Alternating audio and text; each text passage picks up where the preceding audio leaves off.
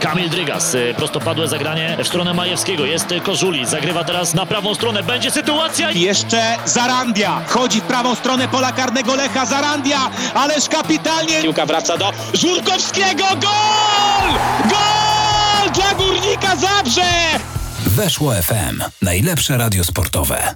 Środa, godzina 20, stacja Poznań, pierwsza stacja Poznań w tym roku. Mam nadzieję, że nie ostatnia, mam nadzieję, że nie zdejmą nas anteny. Damian Smyk, kłaniam się.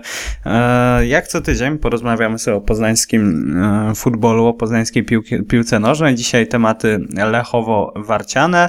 E, skoro taki martwy okres, skoro transferów póki co nie ma do Lecha Poznań, to porozmawiamy sobie o tych transferach czasowych, o transferach wypożyczeniowych, które miały miejsce latem do pierwszej ligi z Lecha Poznań.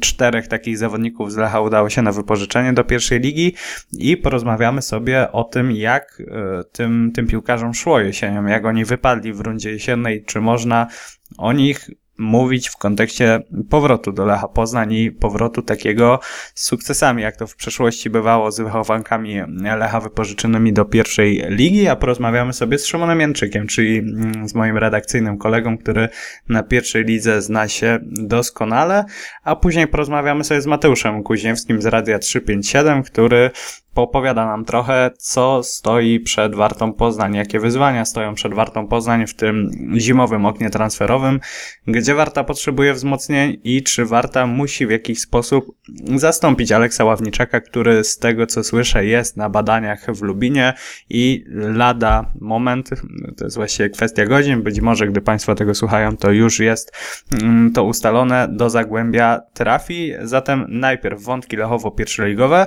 a później wątki warciane. Teraz oddaję głos Szymonowi Janczykowi. Gol! Gol! Gol! Weszło! Weszło! Weszło! Szymon Janczyk z portalu Weszło, mój redakcyjny kolega i najlepszy w Polsce ekspert od pierwszej ligi jest z nami. Szymon, dzień dobry redaktorze. Dzień dobry, dziękuję za takie miłe przywitanie. Słuchaj, wielkie sprawy wymagają wielkich przymiotników, jak powiedział w sumie nikt, właśnie ja to powiedziałem. E, skoro pierwsza liga, skoro Szymon Janczyk i skoro stacja Poznań, to porozmawiamy sobie o Lechitach wypożyczonych do pierwszej ligi. E, takich zawodników wypożyczonych z Lecha było aż czterech, to jest taka regularna ścieżka rozwoju dla piłkarzy Lecha Poznań.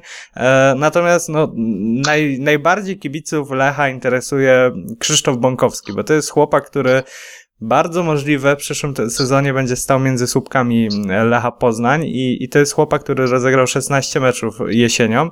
E, ty widzisz, że, że ta jesień była dobra w jego wykonaniu, że, że to był taki, taka runda, w której on udowodnił, że można myśleć o nim w kontekście ekstraklasy, czy, czy na to za wcześnie?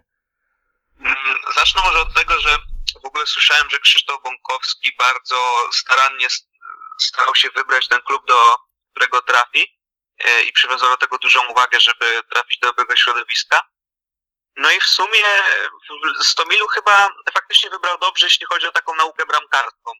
No bo wiadomo, że to jest zespół, który będzie w defensywie, y, który, w którym będzie miał dużo okazji do wykazania się, Mm, więc taka szkoła życia faktycznie ma miejsce w jego przypadku w tej rundzie jesiennej. No on popełniał sporo błędów. Część bardziej rażących, część mniej.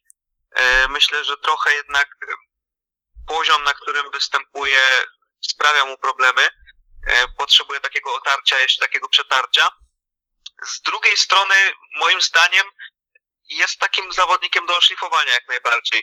E, bo wielu młodych bramkarzy w tym sezonie akurat popełniało błędy.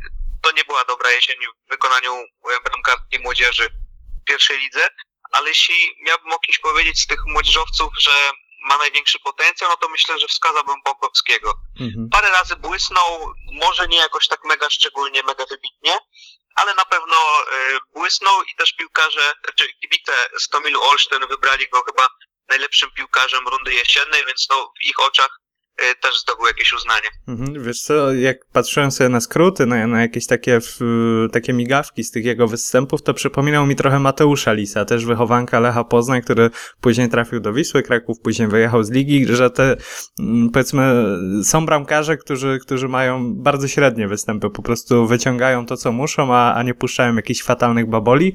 U Bąkowskiego miałem wrażenie, że albo zawali coś, coś tak bardzo mocno, albo wyciągnie coś, coś ekstra. I tak sobie myślę, że e, no, biorąc pod uwagę jak Lech broni, to czasami te takie występy na, na coś ekstra się przydają, ale ty masz na swoim podwórku radomskim e, kogoś takiego, kto wypłynął niejako i, i, i mówię tutaj o Filipie Ma- Majchrowiczu, natomiast no, pamiętamy mm, z przeszłości też przykłady, gdzie to nie wychodziło ten bramkarz e, młodzieżowy w bramce. I, i ty myślisz, że jeżeli Lech na niego postawi w przyszłym sezonie, to może być bardziej case Maj- Majchrowicza, nie wiem, Strączka w zeszłym sezonie, czy bardziej e, case chociażby Miszty, chociażby wcześniej Bartka Żynela w Wiśle Płock, że to może się szybciej skończy, skończyć.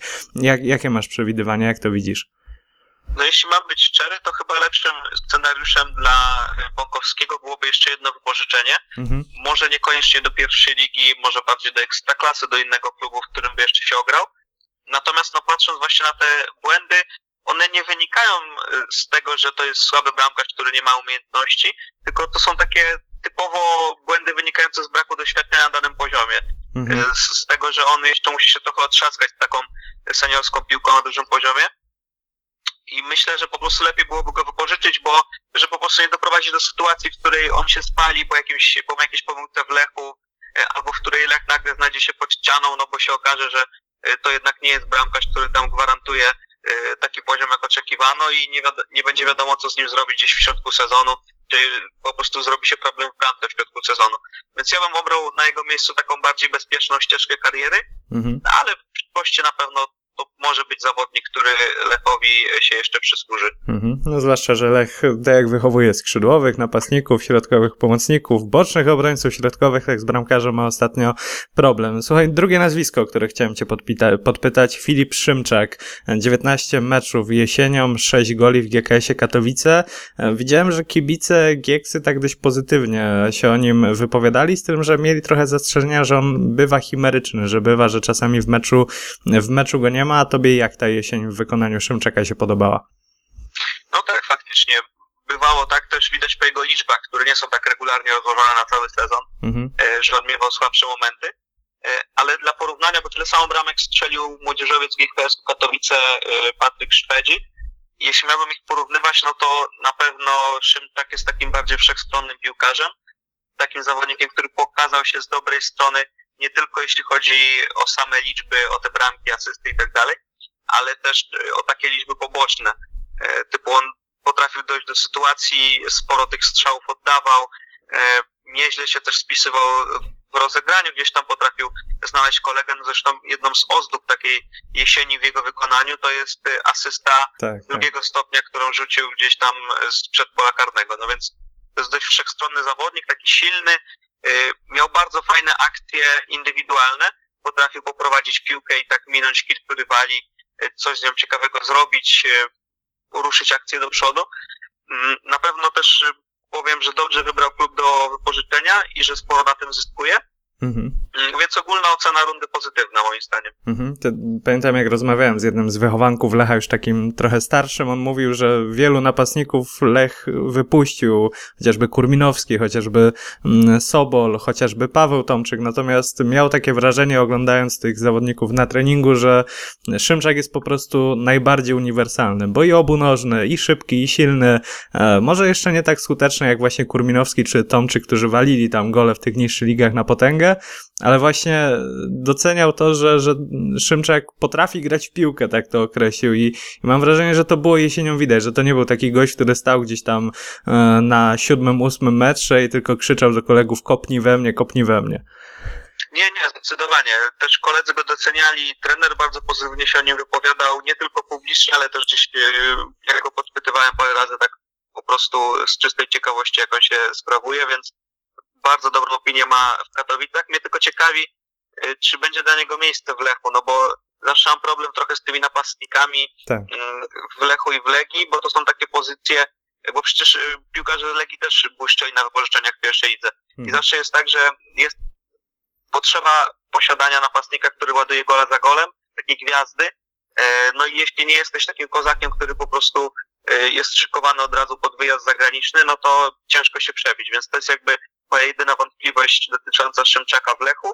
E, Myślę, że każdy inny zespół ekstraklasy no może nie każdy, ale tak poza czołówką to każdy e, zespół Ekstraklasy by go pewnie przyjął z pocałowaniem ręki na przyszły sezon. Mhm, no tak sobie myślę o tych napastnikach w Lechu i w Legii, to chyba tylko Dawid Kownacki przychodzi mi do głowy, który dostał dużo szans, natomiast on też zaczynał i na lewym skrzydle jako dziesiątka i wchodził na te, na te ogony, więc y, no faktycznie ta droga do składu jest trudna, no zwłaszcza, że i, i taki Szymczak musiałby wygryźć najpierw Roko Baturinę, co nie byłoby trudne, później Artura Sobiecha, co byłoby ciut trudniejsze, no ale już Iszaka to myślę, że, że tutaj nie byłoby opcji, ale jest jeszcze takie nazwisko, które być może do Lecha nie wróci wcale. Juliusz Letniowski, e, znów takie dobre wejście mm, do, do zespołu, tak jak to było w Arce, e, jesienią 13 meczów, 3 gole, 3 asysty, później uraz i ten uraz go przyhamował, nie pierwszy zresztą w jego karierze.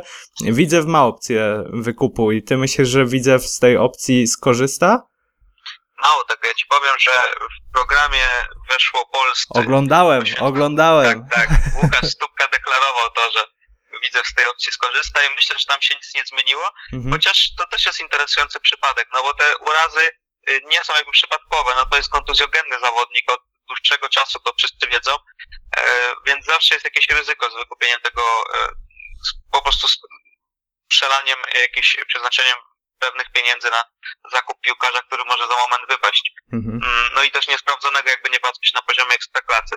Ale no, jeśli Łukasz, jeśli Juliusz Letniowski jest zdrowy, to w pierwszej lidze zdecydowanie taki zawodnik topowy pod względem kreatywności, czy tego, co robi na boisku, co potrafi zrobić na boisku. E, Widzew jest z niego bardzo zadowolony i się nie dziwię, też spotykałem się z takimi głosami, że ta obniżka formy Widzewa była związana z tym właśnie, że Letniowski wypadł z powodu kontuzji. Mm, Może bym się aż tak pod tym nie podpisał, że to było w 100% tym spowodowane, Mhm. ale w jakimś stopniu na pewno jest to prawda. Ja Myślę, że jak widzę go wykupi, on się trochę buduje mięśniami, no bo myślę, że to może być problem. On po prostu ten, te, te zbroje ma dość wątłą, to, to w przypadku awansu to może być takie ciche odkrycie ekstraklasy, taki piłkarz, e, no może nie formatu Bartosza Nowaka, który wyszedł z pierwszej ligi i, i notuje regularnie kilkanaście punktów w klasyfikacji kanadyjskiej w ekstraklasie, ale taki piłkarz, który po awansie do ekstraklasy, gdy, gdy dostanie szansę, gdy będzie grał, e, to może być taką, taką ciekawostką tej ligi? Myślę, że tak, tylko to jest najważniejsza kwestia zdrowia, no bo Mhm. umiejętności okej, powinien dać radę, powinien może nie mieć takich samych liczb jak w Arce czy w e, Widzewie, ale jakieś e, solidne zapewnić. Mhm. Może bym go bardziej porównał, choć to nie jest ta pozycja, ale po prostu z racji tego, że to jest dość świeża sprawa do takiego Michała Kaputa, który Mhm. długo szedł przez drugą ligę, bo Juliusz też przecież w drugiej lidze tam w rezerwach choćby grał, Mhm. później przez pierwszą i w tej ekstraklasie jak wszedł, no to się okazało, że też coś potrafi i to wcale nie musi być zawodnik odstający od poziomu i myślę, że podobnie może być z Juliuszem. Mhm. No to ostatnie nazwisko z tych wypożyczonych. Jakub Niewiadomski. Myślę, że wielu kibiców Lecha może tego nazwiska nie kojarzyć, ale po tej jesieni w GKS-ie Jastrzębie to chyba też nie jest taka jesień, która by sprawiła, że każdy ekspert do pierwszej lidze mu mówił tak, tak, ten Niewiadomski w Jastrzębiu, to powiem wam, zaraz do Lecha wróci i zaraz będzie rządził. No nie, no zdecydowanie. E, taki zawodnik dość e, hmm, nie rzucający się w oczy. No oczywiście grał też w zespole, który ma dość ograniczone pole do, do popisu w ofensywie i po prostu jest jednym ze słabszych zespołów w lidze.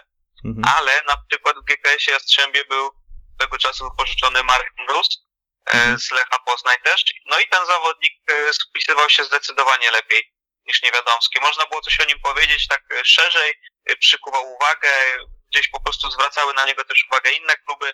Natomiast myślę, że Niewiadomski trafnie taki zawodnik, który no, większej furory nie zrobił i e, ciężko wiązać z nim jakieś nadzieje w kontekście Lecha. Mhm. To na koniec chciałem Cię zapytać generalnie tego wypożyczenia do pierwszej ligi, bo ja mam wrażenie, że e, kluby w pewnym momencie, zwłaszcza te ekstraklaskowe, czołówkowe, rzuciły się na te wypożyczenia i zsyłały tam tych zawodników do pierwszej ligi na pęczki. Natomiast e, to nie jest tak, że wysyłając piłkarza po prostu do pierwszej ligi trafisz, bo ja mam taką tezę, że musisz mądrze wybrać klub, do którego idziesz, czyli e, trochę myśleć do przodu, załóżmy e, wypożyczasz e, bramkarza, tak jak w przypadku Bąkowskiego czy stopera, to do klubu, który raczej będzie bronił się przed utrzymaniem, żeby on miał po prostu dużo szans meczowych, takich dużo szans w trakcie meczu, tak samo zawodnika ofensywnego. Raczej dasz do klubu, który będzie prowadził tę grę i nie wiem, czy się zgodzisz, ale, ale mam wrażenie, że Lech ostatnio, bo miał swego czasu z tym problem, trochę się podniósł z tej kwestii. To znaczy do Lecha też dotarło, że nie, nie wystarczy po prostu zesłać pięterko niżej tego gościa, ale zesłać pięterko niżej na odpowiedni schodek. No tak, mówiliśmy o dwóch, trzech e, przypadkach, e, no może Letniewskiego nie zaliczajmy, więc dwóch, Mhm. e, przypadkach takich wypożyczeń sensownych i faktycznie zgadzam się z tym, co mówisz, chociaż też pewnie trzeba byłoby rozgraniczyć to trochę jeszcze w odróżnieniu na styl zespołu i tak dalej, Tak, tak. Mm, no, żeby, żeby tak po prostu też nie trafić kulą w płot, no bo wiadomo, że Lech, który ogrywa obrońców, fajnie by było jakby też odesłał obrońcę nie tylko do klubu, który się broni, mm, ale do klubu, który na przykład chce trochę doprowadzać piłkę. Tak nie gra takiej typowej murarki. Mhm. No bo wiadomo, że wtedy się e, obrońca lepiej e, spisze, czegoś się tam nauczy. No myślę, że dobrym miejscem do wypożyczenia jest też e, puszczanie Połomice jako klub, który po prostu daje sporo szans młodzieży. To też jest ważny aspekt, bo łatwo jest e, przestrzelić i e, po prostu wysłać zawodnika, może akurat nie mówię teraz o Lechu, ale ogółem, można wysłać zawodnika do klubu, w którym młodzieżowiec jest raczej taką opcją mm, minimum albo nieco ponad minimum. E, więc no tutaj trzeba się, trzeba się rozglądać. Lech faktycznie ostatnio wybiera lepiej. Zobaczymy, kto w przyszłym sezonie tam trafi na wypożyczenie, bo podejrzewam, że e, będzie ta ścieżka kontynuowana. Mhm. No, najlepiej dla Lecha to by było jeszcze wprowadzić te rezerwy do pierwszej ligi, to wtedy już w ogóle miałby wielki komfort w tej kwestii i mógłby swobodnie ogrywać tych swoich chłopaków. E, najlepszy ekspert od pierwszej ligi w Polsce, powiem to jeszcze raz, Szymon Janczyk był z nami. Szymon, bardzo Ci dziękuję. Dzięki wielkie. Weszło FM. Najlepsze radio sportowe. To był Szymon Janczyk i to był wątek Lecha Poznań, wyjątkowo Szymon nie o Radomiaku. E, A teraz porozmawiamy sobie o Warcie i o tym, kogo Warta musi ściągnąć, a może nawet nie kogo, ale na jakie pozycje musi ściągnąć piłkarzy w tym zimowym oknie transferowym. Jak wielki test czeka Radosława Mozyrko, który poprowadzi pierwsze takie mm, pełne okno transferowe, które będzie prowadził samodzielnie. Dyrektor Warty Poznań musi zespołowi pomóc, bo ta kadra chyba nie daje gwarancji na to, żeby w Ekstraklasie się utrzymać. A porozmawiamy sobie o tym z Mateuszem Kuźniewskim z Radia 357. Słuchaj nas na weszło.fm. Mateusz Kuźniewski z Radia 357, już nie z WTK w nowych barwach, ale Mateusz jest z nami. Dzień dobry, redaktorze. Dzień dobry redaktorze, dzień dobry Państwu. Słuchaj, e, temat warciany z Tobą chciałem poruszyć, bo mam wrażenie, że to jedno z najważniejszych okienek w takiej nowoczesnej historii Warty Poznań. Warty Poznań, która mocno musi liczyć na to, że w tym okienku te tra- transfery, mówiąc tak wprost, siądą i oczywiście jest już pierwszy piłkarz Fin Nila Maenpo, o którym powiedzieć za wiele nie możemy, no bo przypuszczam, że nie jesteś fanatykiem e, fińskiej ligi i nie będziesz nam tutaj referował wszystkich najlepszych e, zagrań tego zawodnika, ale chciałem Co cię... Za... weekend w weekend zasiadam y, jak do telenoweli. Oglądam te fenomenalne wystąpienia. No oczywiście to jest piłkarz absolutnie dla nas anonimowy. Nie znamy go. Możemy tylko opierać się na tym, że jak Finowie trafiają do Ekstraklasy, to jakoś tak wychodzi, że zazwyczaj to wypala. No tak, nawet w kadrze niektórzy grają i to nawet tacy, o których byśmy ich o to nie posądzali, bo już nie mówię o Iwanowie, ale, ale Termalika miała takiego, takiego też swojego finale, ale mniejsza. E, Słuchaj, wygląda na to, nie wiem czy już ten transfer został ogłoszony, zależy kiedy Państwo tego słuchają, ale Aleks Ławniczek, e, z tego co słyszę, dzisiaj pojawił się na badaniach medycznych w Zagłębiu Lubin. Warta sprzeda go pół roku przed końcem kontraktu i jak patrzysz na ten transfer, to kiwasz z porozumieniem, mm, tak, no ze zrozumieniem tego, że Warta musiała się tak zachować, czy jednak zgrzytasz zębami na to, że Warta traci, no jednak dość ważnego piłkarza w kontekście walki o utrzymanie. I to i to robię właściwie. Bo zgrzytam zębami, no bo Aleks Ławniczek to jest y, klasowy obrońca. Sam fakt, że nawet Lech Poznań się nim przez chwilę interesował, świadczy o tym, że jak na warunki tej ligi jest to łakomy kąsek. na pozycję stopera. Mm, e, No, ale ale z drugiej strony zdaję sobie sprawę z tego, w jakiej sytuacji jest Warta Poznań. E, Zieloni nie są pewni utrzymania, Zieloni nie płacą kokosów. Trochę to obniża pozycję negocjacyjną z takim piłkarzem. A że kończy się kontrakt Aleksowi Ławni- Ławniczakowi e, z końcem tego sezonu, no to jest to ostatnia szansa, żeby jeszcze cokolwiek na tym piłkarzu zarobić. Stąd jest to dla mnie ruch absolutnie zrozumiały. Nie wiem, jakich argumentów musiałaby Warta Poznań użyć, żeby tego piłkarza u siebie zatrzymać. Bardziej niepokoi mnie to, że kiedy sobie spojrzymy na tabelę PKO BP Ekstraklasy, Mhm. no to jednym z tych klubów, które Warta w teorii mogłaby zaprosić do walki o utrzymanie, jest właśnie Zagłębie Lubin, do którego odchodzi Aleks Ławniczak. E, No i to tylko pokazuje, w jakiej sytuacji są zieloni i jak trudno o to utrzymanie będzie, jeżeli rywale, być może bezpośredni w walce o utrzymanie, podpierają ci piłkarza, a ty jeszcze go z chęcią oddajesz, bo możesz na nim zarobić. E, Mhm. No to to pokazuje, że o to utrzymanie na pewno w przypadku zielonych będzie bardzo trudno. No i to Zagłębie Lubin, które akurat jesienią to ze stoperami miało absolutnie największy problem w całej lidze, takie mam wrażenie, ale e, tak sobie patrzę Może też... tak, że Ławniczak rozwiąże problem Zagłębiu i to Zagłębie w walki o utrzymanie się wypisze. No tak, i, i to byłby podwójny cios e, Warty Poznań, ale biorąc pod uwagę, że Warta tracić stopera, to twoim zdaniem powinna po, pozyskać też stopera w tym okienku transferowym, no bo tak zaczniemy sobie wyliczankę, no to Robert Iwanow, e, Dawid Szymonowicz, wracający po kontuzji Wiktor Pleśnierowicz, wracający po kontuzji Bartosz Kieliba, cofnięty Łukasz Trałka i chyba wyliczanka się kończy. Pewnie byłoby bezpieczniej, gdyby ściągnąć kogoś za Aleksa Ławniczaka. Natomiast Mhm. jeżeli ma to być, przepraszam za takie określenie, ale byle kto, no to być może warto sobie odpuścić. Warto musi sobie odpowiedzieć na pytanie, co to byłby za piłkarz. Bo Mhm. jeżeli miałaby to być taka zapchaj dziura, znowu używam takiego określenia, no to, to nie, nie fajnie używać takich określeń wobec ludzi. Gdyby to miałby być piłkarz, który pojawiałby się na boisku tylko w razie jakiegoś alarmu, a ogólnie to za bardzo na niego byśmy nie liczyli, no to być może warto sobie taki transfer e, odpuścić. E, Wiesz, jak jest z Aleksem Ławniczakiem, jest trochę tak, że go i tak tą jesienią nie było w Warcie Poznań, także zdążyli No się tak. przyzwyczaić do tego, jak to jest bez Aleksa Ławniczaka.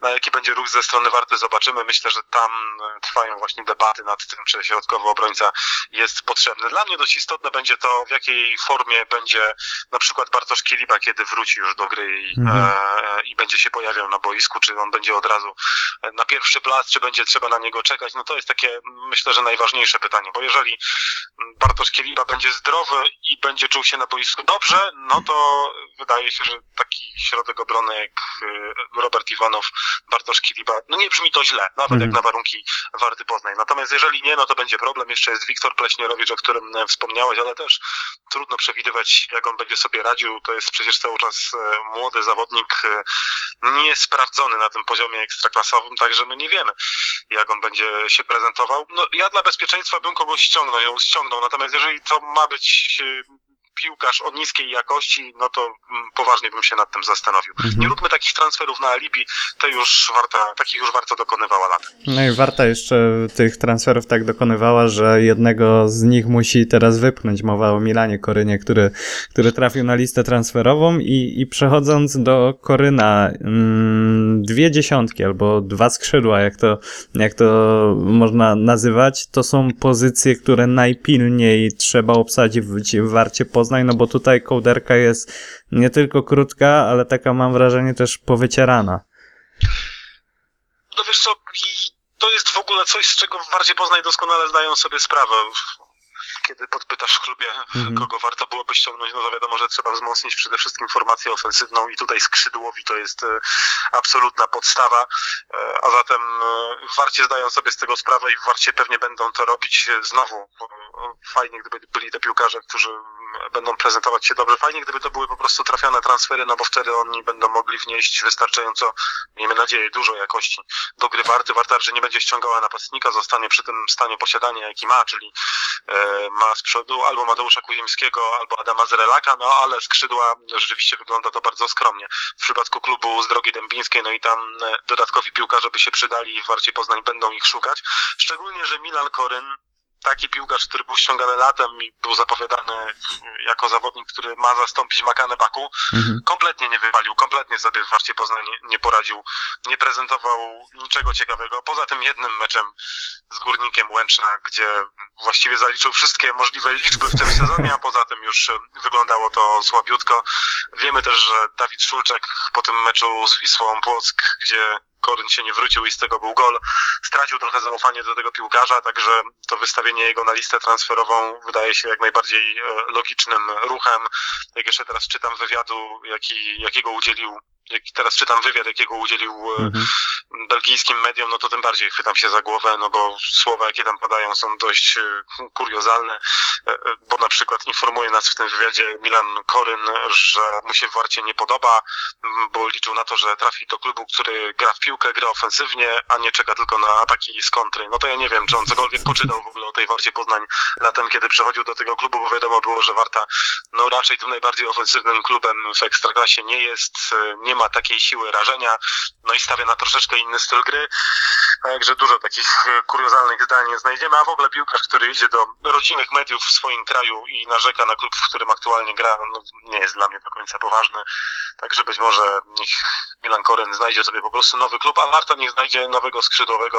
Może tym razem będzie to transfer bardziej udany. Mhm. No ale chociaż miasto pochwalił, mówił, że ładne, że duże, to może chociaż to wygooglował do tego, na, na tyle impulsów miał, na tyle impulsów miał w telefonie, żeby, żeby jeszcze to zgooglować i, i może w Tręczynie akurat były braki, do Poznania doszedł, ale do Warty Poznań już nie. No dobra, zdefiniowaliśmy te braki w ofensywie. Ja zresztą, jak Warta zaprosiła dziennikarzy po zatrudnieniu Dawida Szulszka, pytałem e, Radosława Mozyrko o to, gdzie potrzeba tych wzmocnień. Tak mm, zagaiłem, że pewnie większość do ofensywy z tych czterech, e, o których dyrektor powiedział, no bo dwie dziesiątki napastnik, no to, to pewnie większość, a, a dyrektor tylko się tak uśmiechnął i powiedział, no to już trzy masz i, i, i tak jak powiedziałeś o tych dwóch dziesiątkach czy dwóch skrzydłach, to, to tutaj jeszcze pewnie napastnik, ale ja się tak zastanawiam nad wahadłami, bo Dawid Szulczek preferował ten styl em, z, z trójką stoperów i z wahadłami, a tutaj, e, no o ile jeszcze na lewej stronie tego, mm, tego bloku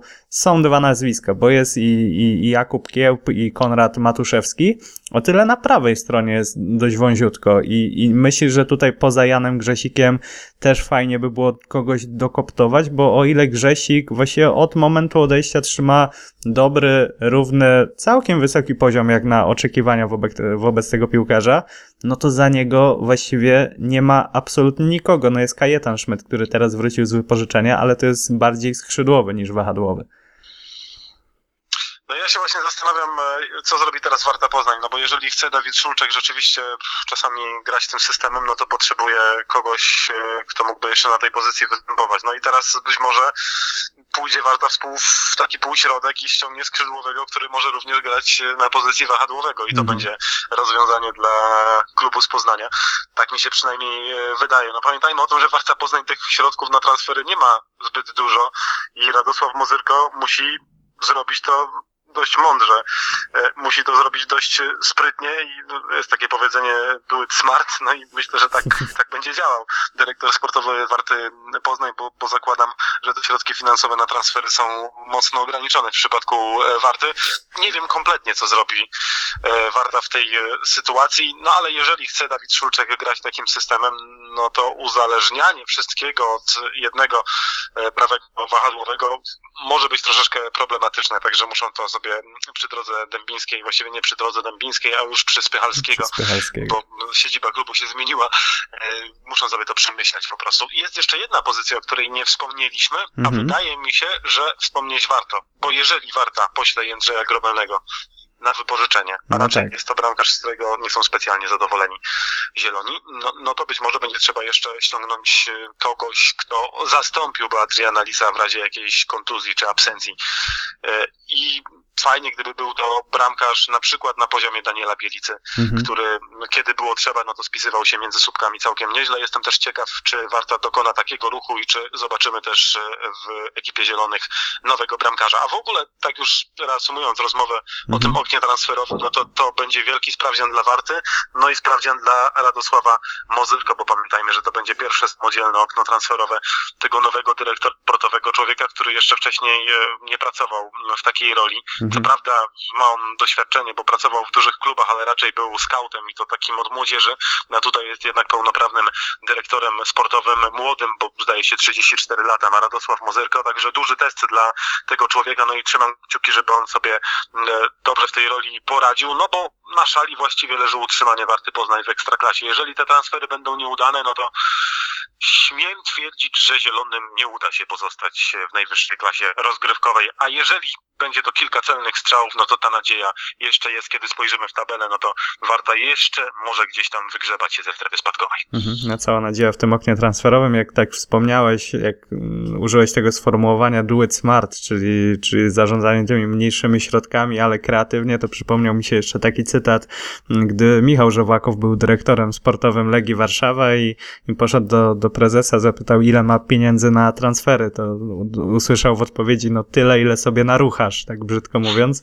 I mam wrażenie, że, że w Warcie to też może być takie, no nie wiem, czy takich sformułowań użyje Marcin Janicki, czy, czy właściciel Bartłomiej Farajaszewski wobec Radosława Mozyrko, ale e, ty widzisz poza Ławniczakiem jeszcze kogoś o potencjale sprzedażowym w tej drużynie, no bo paradoksalnie to może być duża siła Warty w tym, że już po prostu nie ma kto z tego zespołu taki wartościowy odejść.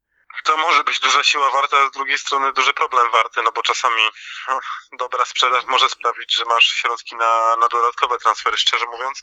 Kiedy sobie tak analizuję Wiesz co, zastanawiam się, czy Łukasza Trałki nie uda się sprzedać. On też ma pół roku do końca umowy. ja nie wiem, do, do wieczystej, tak? Czy, czy, czy, czy, gdzie planujemy ten Do kanału sportowego. Do kanału A, sportowego. do kanału sportowego. No, być może tam dysponują takim budżetem, że, Warta Poznań mogłaby coś zarobić. No, wiesz co, to jest jakieś wirtualne pytanie, ciężko mi powiedzieć, kogo można byłoby tu sprzedać. No, mamy jednego reprezentanta kraju, o Mhm. którym już wspominaliśmy w Warcie Poznań, no to nie wiem, może on. Mhm. No, jeżeli jeszcze o, Robert Iwanow odszedłby z Warty Poznań, to już w ogóle byłby No, tylko, że kataklizm. to jest kompletny bezsens, no bo to jest piłkarz, który w tej chwili trzyma obronę. Jeżeli Warta sprzedaje jednego środkowego obrońcę, no to drugiego będzie trzymała. Natomiast jeżeli Mhm. pytasz mnie o piłkarza z potencjałem sprzedażowym, no to jest to drugi środkowy obrońca występujący bardzo często właśnie obok e, Aleksa Ławniczaka, czyli Robert Iwanow. Mhm. Innych takich postaci nie widzę. No wiesz, miejmy nadzieję, że w tej rundzie pojawią się takie postaci, które będą w stanie się wypromować i zaprezentować na tyle dobrze, że inne kluby się zainteresują. To byłby taki scenariusz bardzo pożądany, natomiast nie wiem, czy komuś z tej jedenastki Warty Poznań uda się tak znacząco podnieść poziom swojej gry, żeby nagle się okazało, że inne kluby są zainteresowane jakimś transferem i to za taką gotówkę, która realnie gdzieś tam zwiększyłaby możliwości finansowe Warty. Mhm. No, Warcie liczą na Szymona Czyża. Z tego co słyszę, dobre recenzje zbierał też Kajetan Szmedale, ale no tutaj jest tak wiele znaków zapytania, że... To jest melodia przyszłości, tak. trudno w tej chwili mówić o nich jako o graczach z potencjałem sprzedażowym. Jak już coś pokażą, no to może wtedy. Mhm. No dobrze, Mateuszu. Mateusz Kuźniewski z Radia 357 był naszym gościem. Mateusz już w nowych barwach przywitał się z, ze słuchaczami stacji Poznań. Redaktorze, bardzo Ci dziękuję. Ja również dziękuję i serdecznie pozdrawiam wszystkich kibiców Warty Poznań. Słuchasz Weszło FM. No i to by było na tyle w dzisiejszej stacji Poznań. Ja oczywiście zapraszam za tydzień. Pogadamy sobie, właściwie nie wiem jeszcze o czym. Mam nadzieję, że będą już jakieś transfery do Lecha Poznań, bo czas nagli Lecha i nas, bo tematów po prostu brakuje, mówiąc najprościej. E, A później już zacznie się liga, później zaczną się obozy, później zaczną się sparingi i na pewno tych, tych rzeczy, o których można porozmawiać w kontekście i Lecha Poznań, i Warty Poznań będzie nieco więcej. Ja za dzisiaj dziękuję. Damian Smyk, kłaniam się i do usłyszenia. Messi na lewą stronę, wbiega w pole karne rywali Alba. Van Dijk na prawo, Firmino wchodzi w pole karne Perze. Tu jest Bale, jest cross, jest także isko uderzenie! Jest bramka! Weszło FM. Najlepsze radio sportowe.